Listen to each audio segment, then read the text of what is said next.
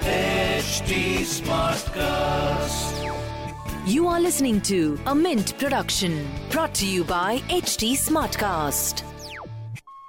Hello and welcome to Mint. I am Nasreen Sultana. You are listening to Mint Evening Market Wrap. Let's take you through all the action in stock markets today.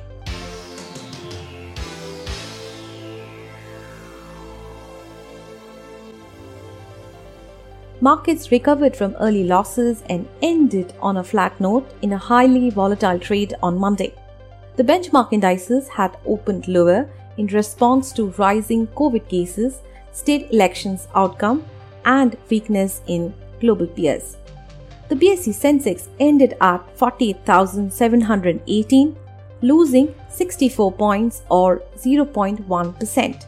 The Nifty closed at 14,634, adding 3 points or 0.02%. Among sectors, metal and FMCG were top gainers, while banks and realty were losers. Bharti Airtel, HUL, Maruti, Bajaj Finance and Asian Paints were top gainers in the Sensex.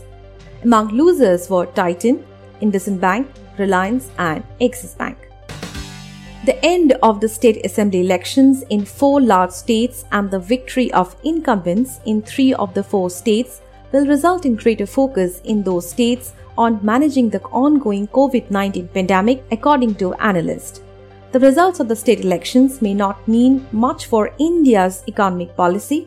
However, it would be interesting to see BJP's response to its loss in West Bengal, where it had invested considerable time and resources. Shares of Reliance Industries fell nearly 2% after it more than doubled its March quarter consolidated net profit from a year ago, even as revenue rose a more sedate 14%. Reliance Jio's revenue fell 6% as the removal of IUC's charges dragged down average revenue per user or ARPU by 9%, partially offset by 4% subscriber growth. Private lender Yes Bank is exploring a potential bid for the Indian retail assets of Citibank, joining a list of suitors eyeing the local operations of the foreign bank that is partially exiting 13 countries. Yes Bank will look at acquiring Citi's retail assets, including credit cards and wealth management in India, Chief Executive Prashant Kumar said.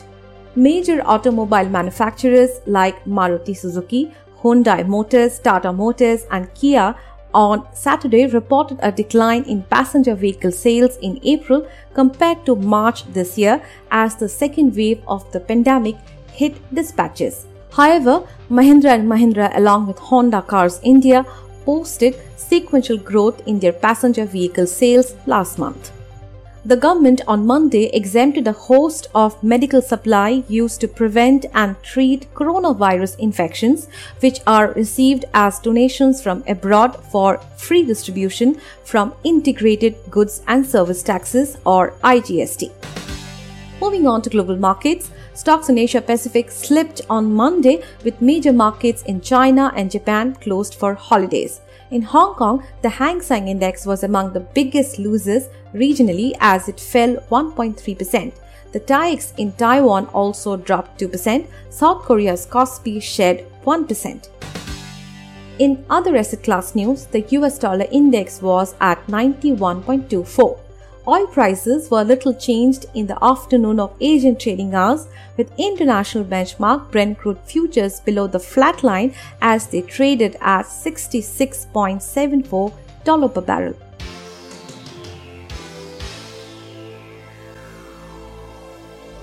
That's all for now. I'll be back with market updates tomorrow. Thanks for tuning in. These teams that you make on this app, are you even winning? Not yet. It's better to win on Crick Bazi contest. Watch Crick Bazi on HT Smartcast YouTube channel and win exciting gifts on the daily Crick Bazi Ka Bazigar contest. Crick Bazi on HT Smartcast YouTube channel. Click on the bell icon to never miss a chance to win. Subscribe to HT Smartcast for more podcasts. This was a Mint production brought to you by HT Smartcast. HT Smartcast.